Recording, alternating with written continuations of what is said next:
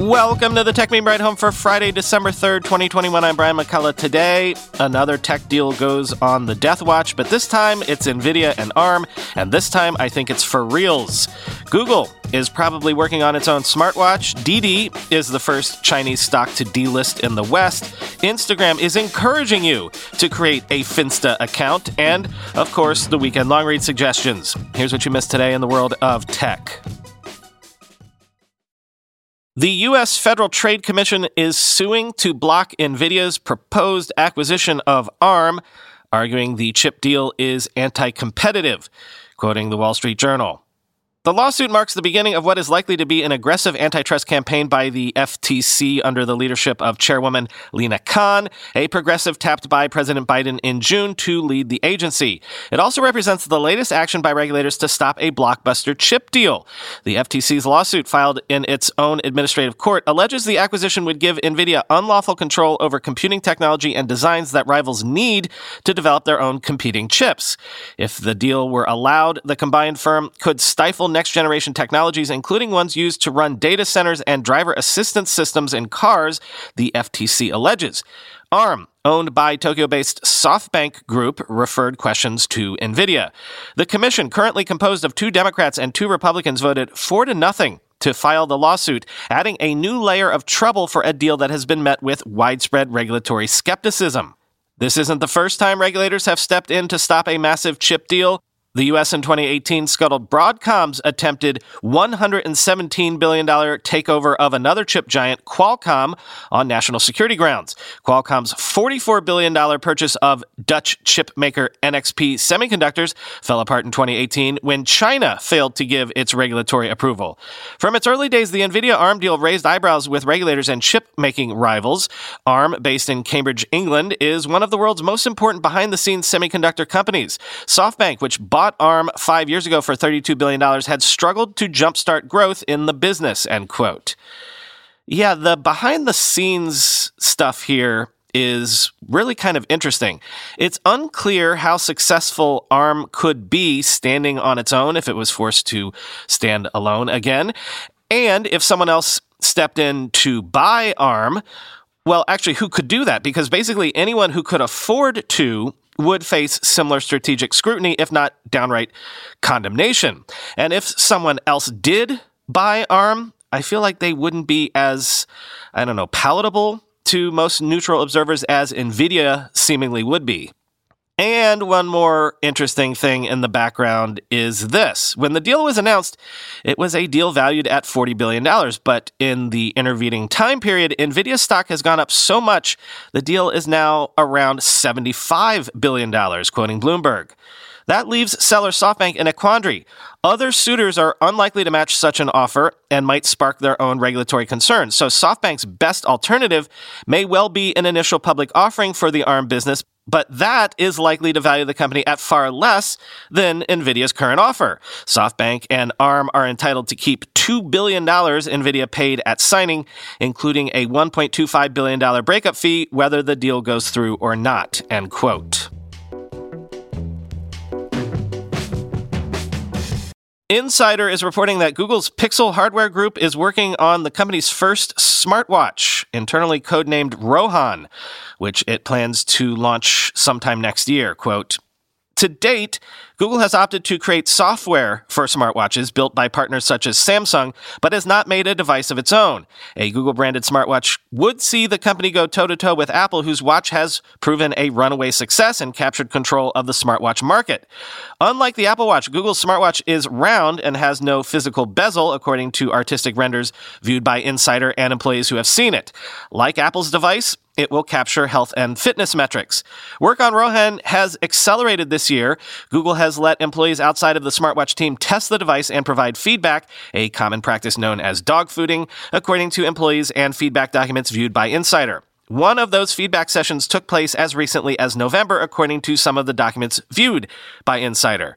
The watch has sometimes been referred to internally as the Pixel Watch or Android Watch, but executives have used a variety of names to refer to the project, and it is unclear what branding Google will land on if and when it launches the device. The existence of a smartwatch codenamed Rohan was previously reported by YouTuber Jon Prosser, end quote.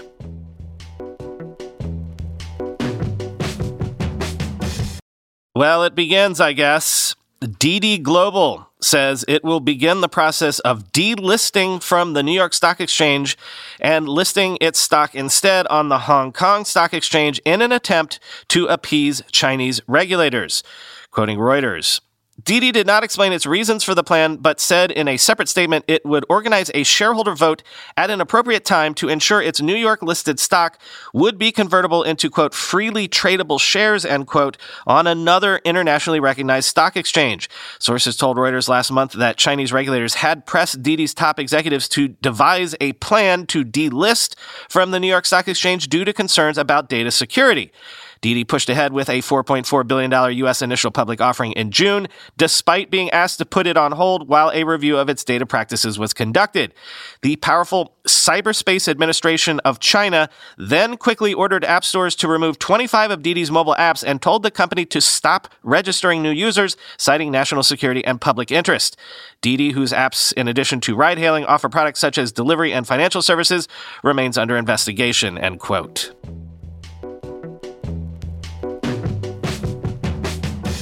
This is an interesting sign of.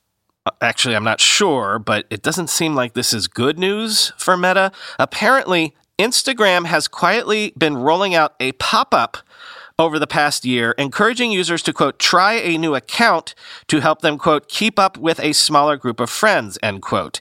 In other words, if your Insta is no longer as fun as it used to be, Instagram maybe wants you to start over from scratch, quoting the Wall Street Journal. The pop up confronts single account users when they long press the profile icon at the bottom of their feed or tap their profile username. From there, with a few taps, they can make a second account without logging out of the existing one.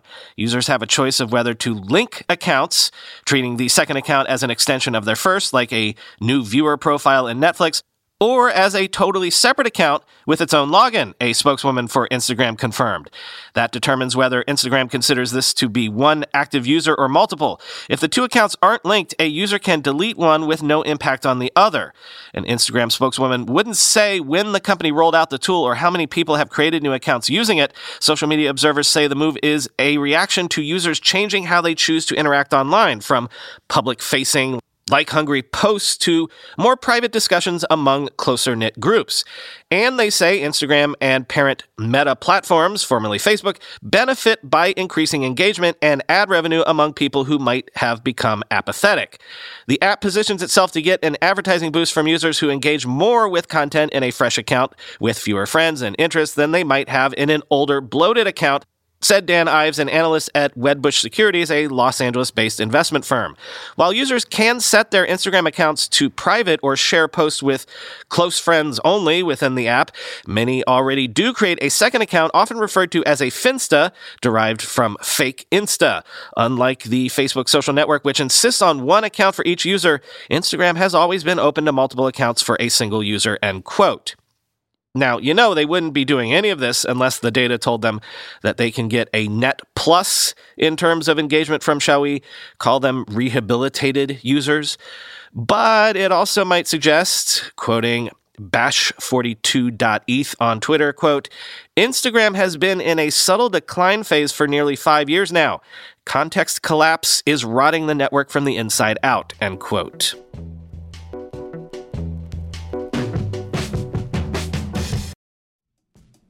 Guys, we don't have to choose between hair growth and our health. Nutrafol's drug-free whole body approach promotes hair growth from within. No compromises, just better hair. Nutrafol is the number one dermatologist recommended hair growth supplement brand with over 1 million people seeing thicker, stronger, faster growing hair with less shedding. With Nutrafol, building a hair growth routine is simple. Purchase online, no prescription or doctor's visits required. Free shipping and automated deliveries ensure you'll never miss a day. See results in 3 to 6 months. While many supplements rely solely on ingredient studies, Nutrafol clinically tests final formulations to ensure their efficacy. In a clinical study, 84% of men showed improvement in their hair after 6 months taking Nutrafol's men's hair growth supplements. Take the first step to visibly thicker, healthier hair for a limited time, Nutrafol is offering our listeners $10 off your first month subscription and free shipping when you go to Nutrafol.com slash men and enter the promo code RIDE HOME. Find out why over 4,500 healthcare professionals and hairstylists recommend Nutrafol for healthier hair. Nutrafol.com slash men, spelled N-U-T-R-A-F-O-L dot com slash men, and enter promo code RIDE HOME. Real talk 52% of men over 40 experience some form of ED between the ages of 40 and 70. But it's always been a taboo topic. Thankfully, HIMS is changing that by providing affordable access to ED treatment all online. HIMS provides access to clinically proven generic alternatives to Viagra and Cialis, up to 95% cheaper with options as low as $2 per dose. The process is simple and 100% online, no uncomfortable doctor's visits. Answer a series of questions on their site, and a medical provider will determine the right treatment option. If prescribed, your medication ships directly to you for free and in discreet packaging.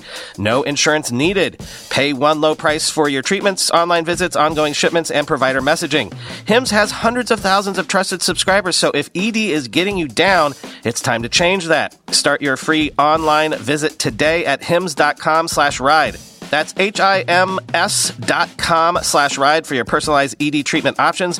HIMS.com slash ride. Prescriptions require an online consultation with a healthcare provider who will determine if appropriate. Restrictions apply. See website for details and important safety information. Subscription required. Price varies based on product and subscription plan. Time for the weekend long read suggestions. First up, you've heard me be salty recently about the visions of the metaverse from folks like Mark Zuckerberg that feature, ooh, business meetings, but in virtual reality. But if we're being honest, even the standard metaverse that most people seem to be thinking of, one with headsets and VR, is also kind of a bit of weak sauce. The true maximalist version of the metaverse from the cyberpunk novels that birthed this idea in the first place would be to fully jack in, by which I mean to, you know, insert the metaverse right into your brain. So, from Wired, a look at the state of brain computer interfaces, including Elon Musk's Neuralink. Quote, you perceive or think you perceive things that aren't really there all the time, that aren't anywhere except inside your head. That's what dreams are. That's what psychedelic drugs do. That's what happens when you imagine the face of your aunt, the smell of your first car, the taste of a strawberry. From this perspective, it's not actually hard to incept a sensory experience or percept into someone's head.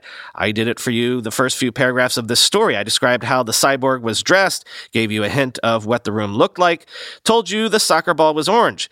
You saw it in your mind, or at least some version of it. You heard in your mind's ear the research subject talking to the scientists, although in real life they were speaking Japanese. That's all fine and literary, but it'd be nice to have a more direct route. The brain is salty glop that turns sensory information into mind. You ought to be able to harness that ability to build an entire world in there, a simulation indistinguishable from reality, end quote. Along similar lines, again, if you buy into the snow crash vision of the metaverse idea, then buying digital art or even your digital avatar is one thing, but virtual real estate might be an order of magnitude different thing. I didn't do it as a segment today, but there is word this week that of the four leading virtual worlds, especially the Sandbox and Decentraland, these worlds recorded records this week, over $100 million in NFT land sales, with the sandbox alone seeing trading volumes of over $86 million. So, from the Wall Street Journal, a look at virtual land speculation. Quote, on Tuesday, Republic Realm, a firm that develops real estate in the metaverse, said it paid $4.3 million for land in the world sandbox the biggest virtual real estate sale publicized to date, according to the company and to data from the website nonfungible.com, which tracks digital land sales. Republic Realm bought the digital land from video game company Atari SA, and the two firms said they plan to partner on the development of some of the properties. That acquisition broke a record set just last week by a subsidiary of Canadian investment firm Tokens.com, which said it paid around $2.5 million for land in the world Decentraland's Fashion District. This is like buying land in Manhattan 250 years ago as the city is being built, said Andrew Kiguel, chief executive of Tokens.com. Next, this is not the metaverse exactly, but let's keep going with our cyberpunk theme this week. From CNN, word that the world's first living robots can now reproduce. Quote, the US scientists who created the first living robots say the life forms known as xenobots can now reproduce and in a way not seen in plants and animals. Formed from the stem cells of the African clawed frog, from which it takes its name, xenobots are less than a millimeter wide. The tiny blobs were first unveiled in 2020 after experiments showed that they could move, work together in groups, and self heal. Now, the scientists that developed them at the University of Vermont, Tufts University, and Harvard University's Wyss Institute for Biologically Inspired Engineering said they have discovered an entirely new form of biological reproduction different from any animal or plant known to science.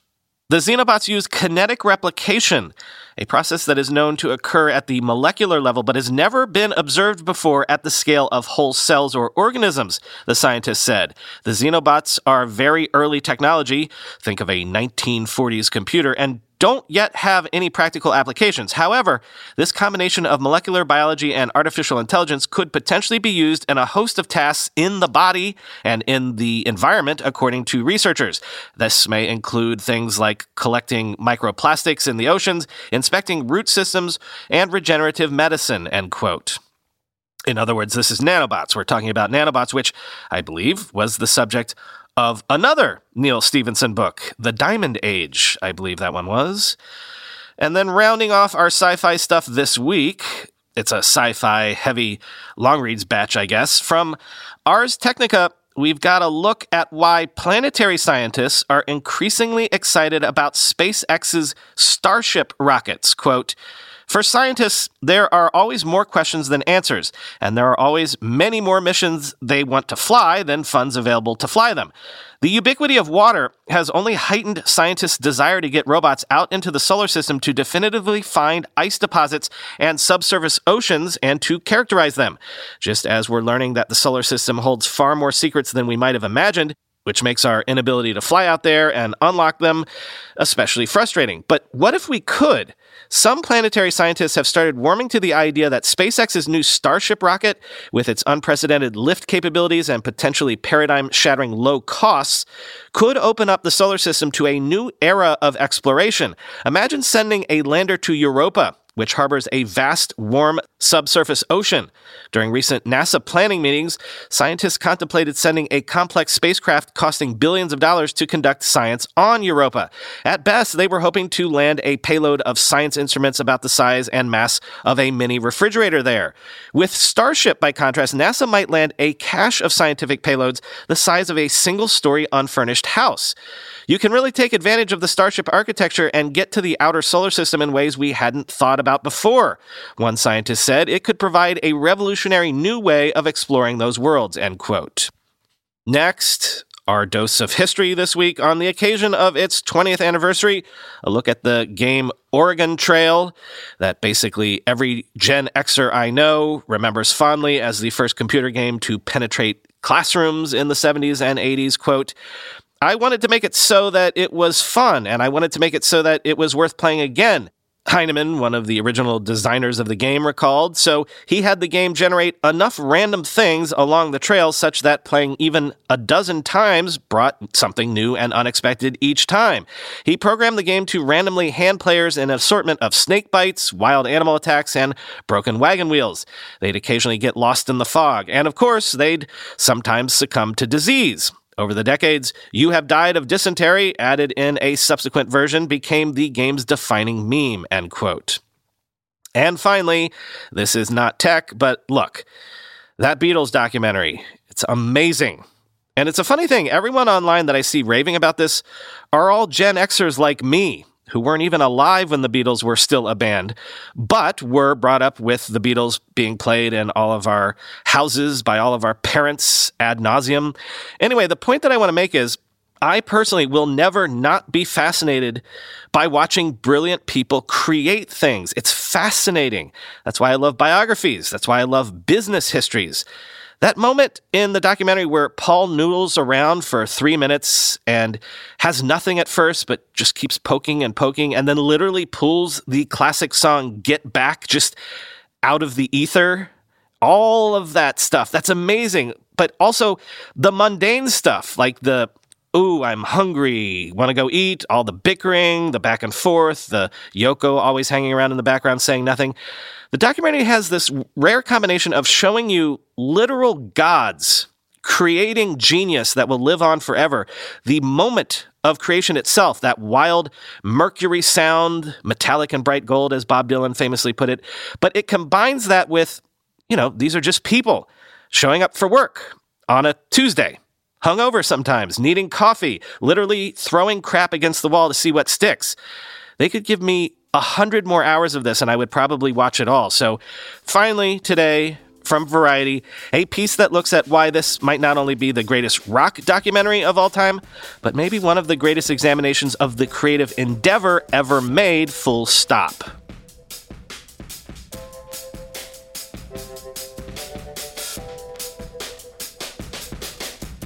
Okay, super fun bonus episode coming at you this weekend. Chris and I discuss the whole Jack, Twitter, Square, Block thing, and then we have deep dives into the weird controversies in gaming going on right now, including that whole Halo Infinite thing, and also a discussion of foldable phones. Are they maybe finally becoming a thing? We do this all with the great Vlad Savov, who I had never actually formally spoken to before doing this episode, but who has quickly become my new favorite guest for the podcast. As you'll hear, Vlad jumped right on and mixed it up with Chris and I like we were all old friends. Great episode, great discussion. Talk to you on Monday.